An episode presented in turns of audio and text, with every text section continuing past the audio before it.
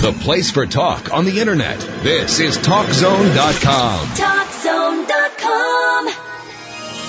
This is InfoTrack, the weekly show with information you should know. Here's what's happening on this week's show. That beautiful new television you bought may look nice, but it may be costing you more green than you thought.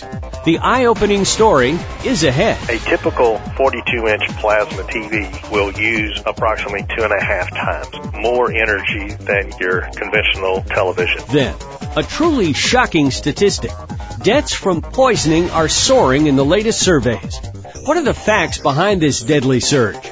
We'll talk to a national expert. When people ask me about poisoning, they think of a child getting into the Drano under the sink. But in fact, 91% of poisoning deaths were classified as drug related. It's all information for you and your family, and it's all coming your way on this week's edition of InfoTrack. Stay tuned. The program starts right after this.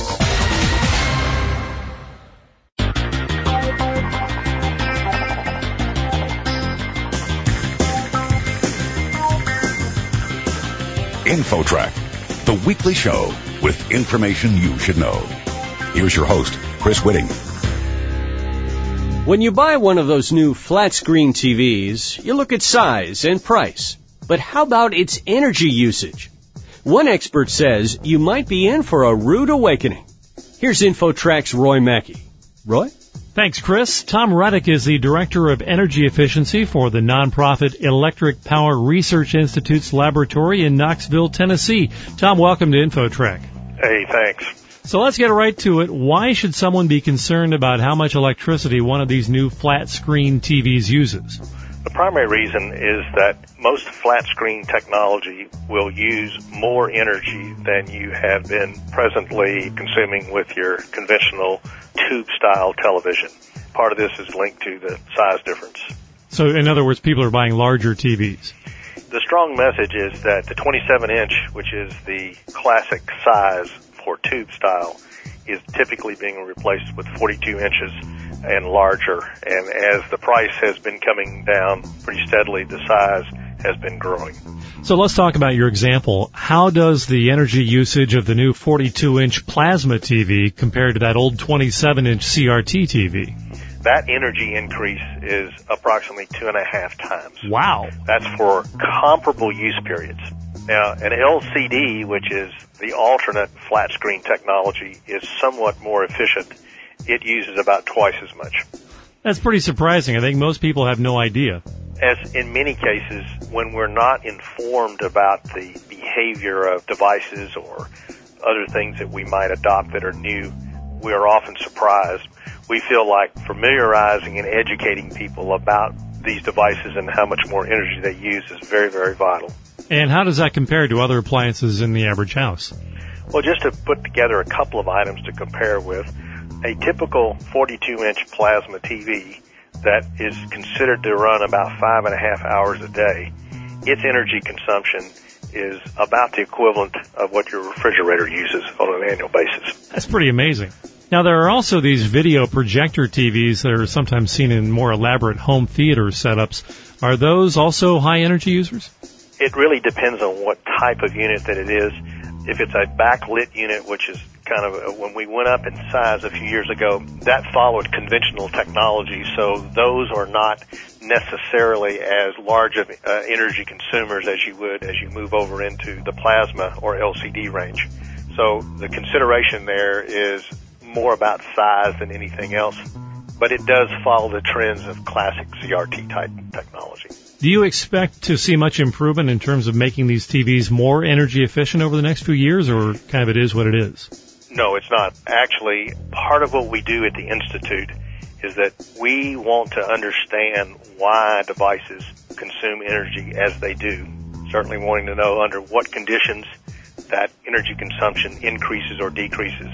And furthermore, how does perhaps the size of the unit influence that consumption? One of the important things about plasma TV, which also is applicable to classic CRT type technology, is that depending on the color intensity and activity on the screen, it causes it to consume more power. Very simple example here is that an LCD type television draws a fixed amount of power regardless of what's taking place on the screen. But a plasma TV, which has an average power consumption value of about 245, it fluctuates between 150 and 325. And again, an LCD is a steady 200 watt number. What is dramatic about this is to actually watch it in action where you see the things on the screen changing and watching the meter surge up and down. So these are the kind of extra things that we try to explore. We really try to understand how they behave and then coach people on that. How about these DVR or TiVo like devices or cable boxes that record programs? This is another important part. If you've got cable, most people have a box. That box is a device that stays on 24 hours a day, 365 days a year. Mm-hmm. They only consume 30 watts, which doesn't sound much, but the result is its annual consumption for one converter box is typically about half of what your refrigerator uses. So if you got a couple of cable boxes strung through the house, it's like adding another refrigerator. We're talking with Tom Reddoch. He's the Director of Energy Efficiency for the Electric Power Institute's laboratory in Knoxville, Tennessee, and he's an expert in energy efficiency for all sorts of home appliances. And we're talking about the new flat screen TVs, the LCD and plasma TVs you see everywhere. Tom, is there a way that consumers can find out how much electricity these TVs or other devices use? I understand that these Energy Star tags don't really mean much in this case. First of all, is that much of the television technology does not actually have Energy Star labeling on it. We believe that's coming. One of the values of Energy Star labeling, it does really give you an indication of the consumption of that device. The best example, recently while shopping for a new dishwasher, I spent a lot of time in the refrigerator section of a local department store. And as I opened door after door on refrigerators on display, they had the energy use tag in there, which I found to be very, very informative. And it gives you something about what normal use with this system will cost you on an annual basis. Very important guidance to buyers. And with our increased sensitivity in this area, when such information is presented, it's amazing how much better behaved buyers are. So we're really encouraging this to happen in this electronics area where that just traditionally has not been a reason to buy or not buy a product. Usually the decision is based upon the characteristics of the product or the features of the product, not how much energy it uses. Why would the Energy Star program not be as proactive with these new generation of televisions as they were with, for example, dishwashers or refrigerators? It's just because those products got in the market before there was such awareness. Hmm. That plain and simple. And that is now trying to be corrected. Very interesting. Tom, how about those digital picture frames we see advertised these days? They're not the same as flat screen TVs, but I guess it's similar technology, isn't it? Yes, the digital picture frames are, are a part of the LCD family of screen types. They consume about 8 to 10 watts. Now, just to get that in a little bit of a comparison mode, that 10 watts is about a third of what you have in your set-top box. These 10 watts, if every home in the country had but one, it would require five 250 megawatt power plants to service all those picture frames. Or to translate all that, if it's running around the clock, six picture frames would be the equivalent of another refrigerator. So what kind of advice would you offer to folks who are starting to shop around now for a new TV? At the Institute, we don't try to tell people that they should not buy a kind of product or a style of product. That's a personal lifestyle decision. What we want them to do is that once they make the kind of decision of a product they're interested in, is really to shop for the best in the market. Look for information. Ask the supplier, or maybe you have to even go all the way back to the manufacturer. But in many cases, the supplier, the outlet store, perhaps where you're buying this, if they can be pushed a little bit, you can learn about the energy consumption of their devices. Would that typically be in the user manual? It may or may not be. And I think that as the consciousness is increasing, we will begin to see more such information.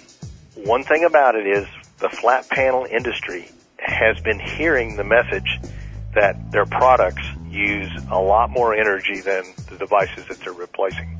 There is a conscious movement among them to reduce energy consumption on their devices.